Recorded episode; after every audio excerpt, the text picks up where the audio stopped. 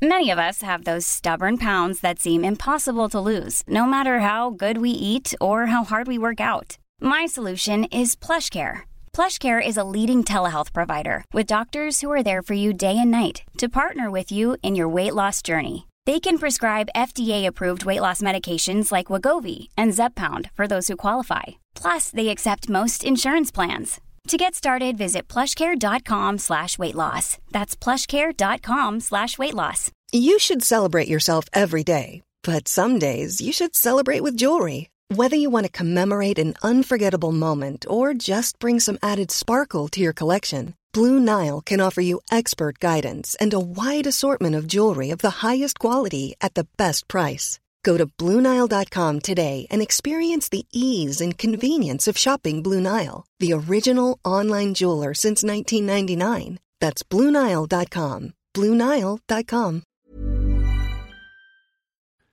From the Over the Top studios in Boulder, Colorado, I'm George Thomas, and joining us from the massage table in Provo, Utah, Alex Hoehn, who just wrapped up stage one of the tour of Utah. Alex, how are you doing today? Good. How are you? I'm feeling pretty good, but probably not as good as you are right now. well, I don't know. Good is the right uh, right word to use about how I'm feeling, but tired and you know a little bit, yeah, just tired right now. But yeah, feeling pretty pretty good. So tell us about stage one. Uh, you Cedar City up Brian Head and back down. What was the climb like? How did you do? How'd the stage go? So it started out with about 50k of flat, which was kind of nice. It was a tailwind, so not too uh, not too awful. We were motoring all the way to the base of the climb. Uh, the climb was about 15 miles. Uh, we started to head up, and it was a long, long climb. It just got steeper and steeper from the beginning, uh, with pitches of 10% uh, plus near the top for the last three or four k. So it was quite the trek up there. Uh, thankfully, three of my teammates, two of my teammates, were able to stick with me all the way to the top.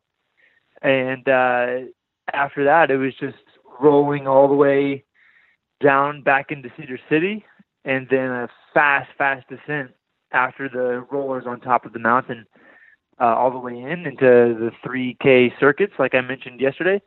And uh, we had Gage Hecht, he's our he's one of our sprinters on the team, and he was, you know, we were trying to set him up as best as we could, but it was just a really really technical, nasty finish uh, with a bunch of world tour riders just coming at us from all different angles. So it was quite tricky in the end, uh, but we were able to stay safe and you know finish three guys in the front group with no time cut. So that's all you could ask for. That's fantastic.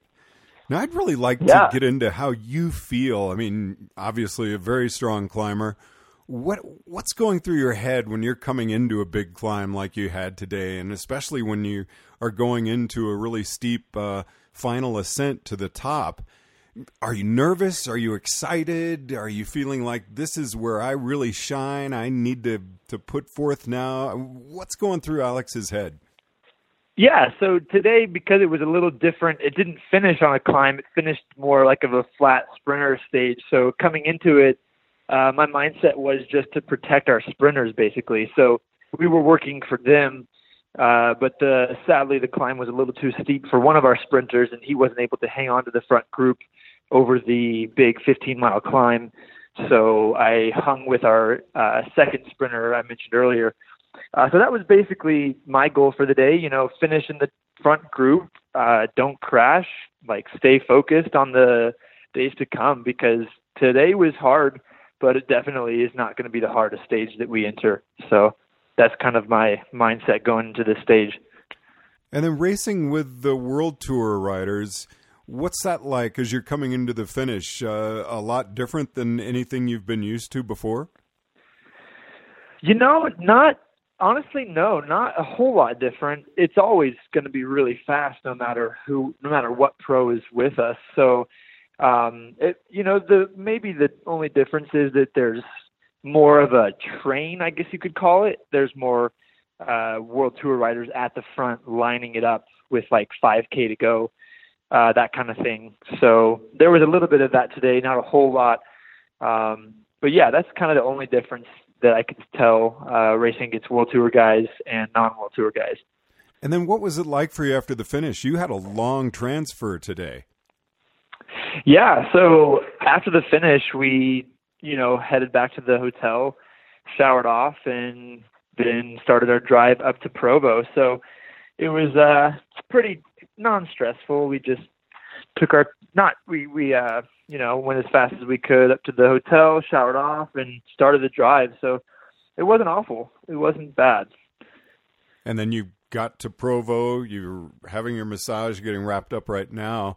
Uh, what do you? yeah. Eat? How do you load up tonight? Do you have a team meeting? Uh, going to sleep soon? Yeah. I assume.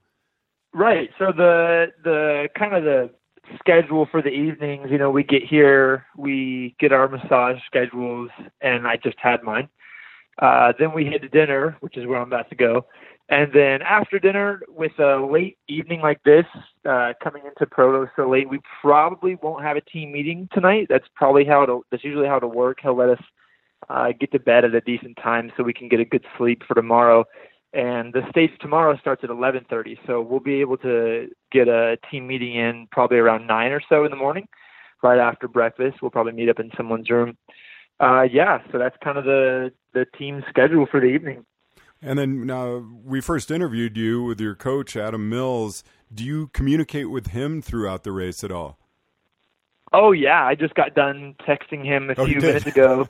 yeah, he he asked me to upload my training files and whatnot, and and uh, told, asked me how the race went and said good job. So yeah, I keep in touch with my coach probably every most most every day uh, throughout uh, stage races like this.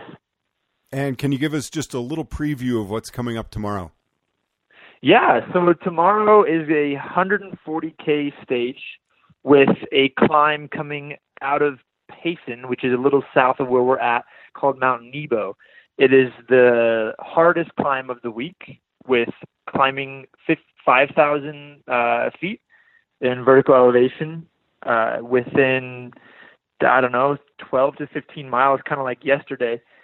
Uh, so it'll be extremely hard, and then it comes down uh, after Mount Nebo, and then it heads back up towards oh, what is it?